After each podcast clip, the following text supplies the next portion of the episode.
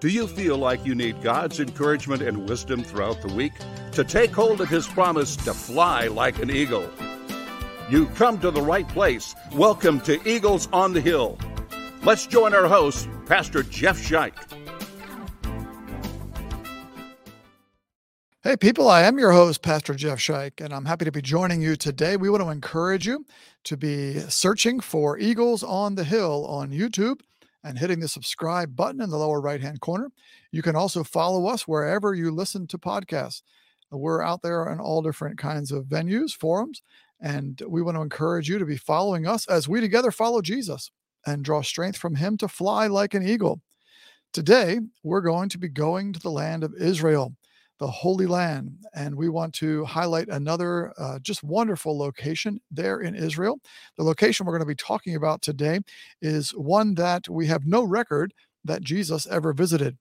Uh, I have my doubts that Jesus ever visited this location. And so, well, you'd say, well, then what makes it important? Well, I'll tell you what makes it important is that it's mentioned throughout the rest of the New Testament, especially in the book of Acts.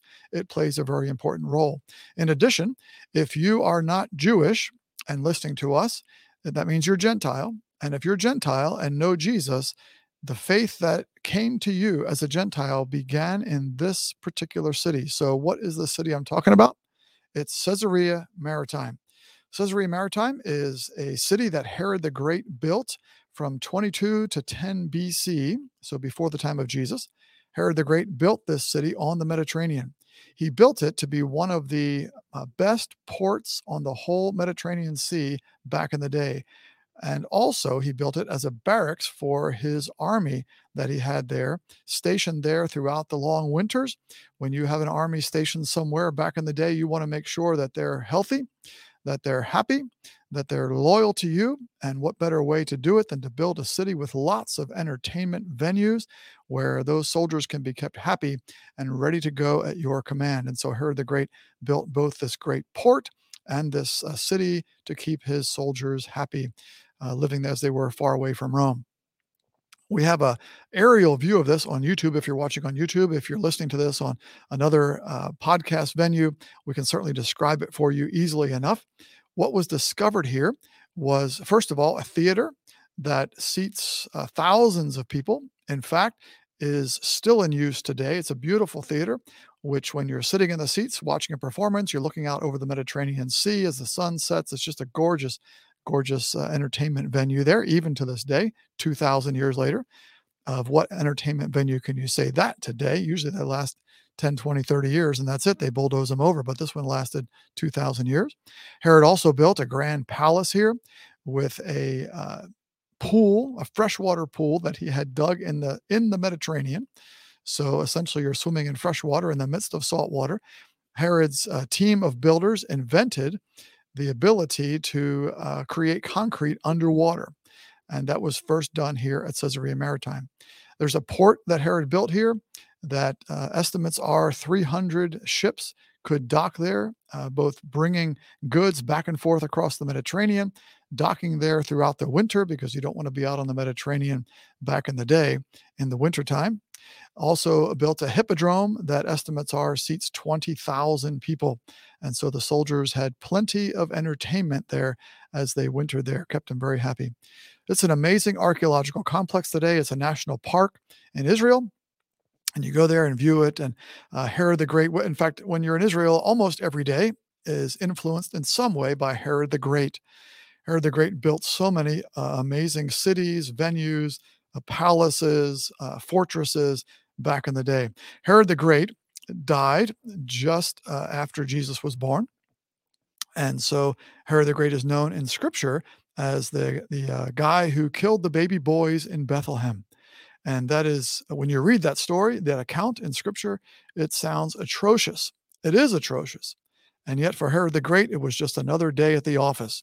Herod is known as a person who was uh, likely insane, like clinically insane, murdered thousands of people, including members of his own family, his wife, his kids. If he's going to murder his own kids, what's a few kids in Bethlehem to Herod? That's how Herod looked at it. Of course, it is and sounds atrocious to us as we read about the pain of the uh, families of those young boys in Bethlehem. But for Herod, it was just another day at the office. And anyway, In history, he's not known as the as the person who killed those baby boys. That was just a blip for him. In history, he's known as a great builder, one of the greatest builders who ever lived. Of course, I don't picture Herod out there with a hammer and a nail. I think he uh, had a lot of slaves and employed a lot of people to build his buildings for him, but that's what he loved to do is build. So, what is the significance for us then today of Herod's Caesarea Maritime? Well, very significant. Number one, Acts chapter 10. You can look it up and read it. In Acts chapter 10, there was a centurion stationed in Caesarea Maritime, had a vision, a vision to send to Joppa, modern day Tel Aviv, just to the south of modern day Tel Aviv, to send to Joppa for a man named Simon, also known to us as Simon Peter.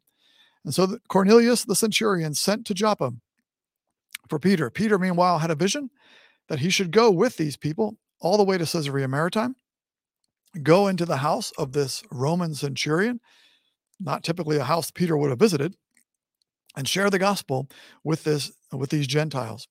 For the first time in history, the Gentiles in mass came to faith in Jesus. And here's how it happened Peter shared the story of the gospel. At that point, Peter thought that these Gentiles would first have to become Jews, then be able to be followers of Jesus. First, they would have to become Jews. In other words, follow, commit to following all the Jewish laws, be circumcised, and then they could believe in Jesus and be saved. What Peter and the others with him discovered that day was when Peter shared the gospel, immediately the Holy Spirit came upon Cornelius and all the Gentiles in the house. They began just as the disciples had begun on Pentecost to receive that Holy Spirit, were baptized, and came to faith in Jesus without following the Jewish laws, without being circumcised. So, a major, major event in the life of the church happened here in Acts chapter 10. And we see that played out then in the rest of the book of Acts. Another major event in the in the scriptures in the book of Acts happened here at Caesarea Maritime, and that involved the apostle Paul. Paul was a missionary to the Gentiles. And as scripture records, he went out on various missionary journeys, oftentimes, not always, but oftentimes leaving from Caesarea Maritime to head out to Greece, to head out to Turkey, to head out even to Rome and share the gospel of Jesus. In addition, Paul, as we head toward the end of the book of Acts, was uh, captured in, in Jerusalem by Jews who intended to kill him. Paul was rescued by the Roman authorities there, brought to Caesarea Maritime for safekeeping. When Paul got to Caesarea Maritime, he lived in Herod's palace under house arrest for two years. And while he was living there, he was put on trial numerous times. The Jews, of course, wanted to kill him. Paul was innocent. And so the authorities, each and every time, wouldn't convict Paul, but they wouldn't let him go free either. Until finally, after two years, Paul made use of his prerogative as a Roman citizen and appealed to Caesar. And so to Caesar he went, and he sailed out from Caesarea Maritime, went to Rome, and that is how the book of Acts ends with Paul arriving in Rome for trial. We don't know 100% accuracy what happened to Paul at that trial, but we believe that he was set free and he continued a missionary journey to Spain, eventually recaptured, brought back to Rome, and died in Rome a martyr's death. That's how history records that for us, but that is all outside of the scriptures. The scripture ends at the end of book, book of Acts with Paul awaiting trial in Rome. Now, Caesarea Maritime is also important for another reason. And so we'll uh, we'll get that reason up here on the screen if you're looking there, and that is uh, concerning Pontius Pilate.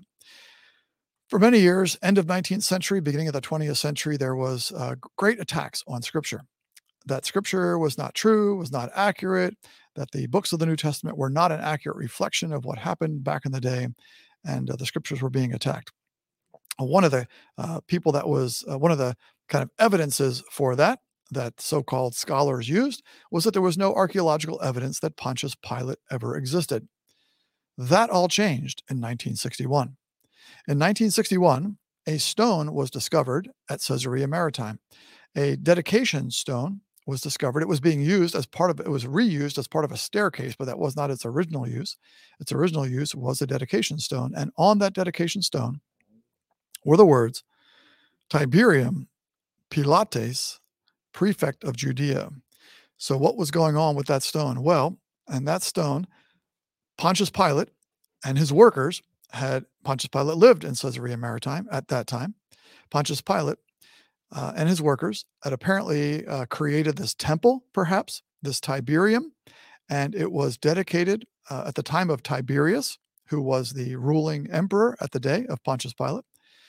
And this uh, Tiberium was dedicated to Augustus, who was at that time the previous emperor, deified.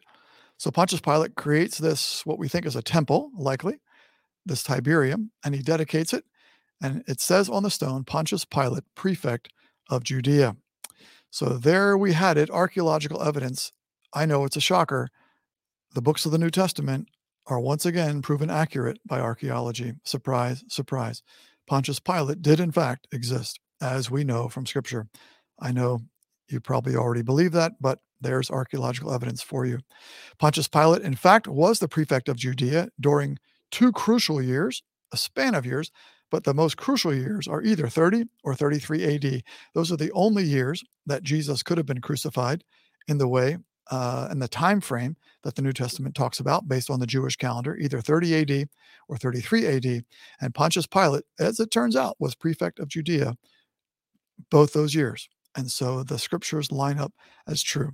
So, very important for us to have that archaeological evidence, not because we doubted the scriptures at all, but it kind of um, shuts the critics up once again.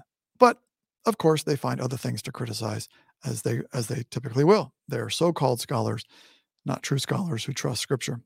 So there you have it, Caesarea Maritime, a uh, one of the first sites that we typically visit when we go to Israel.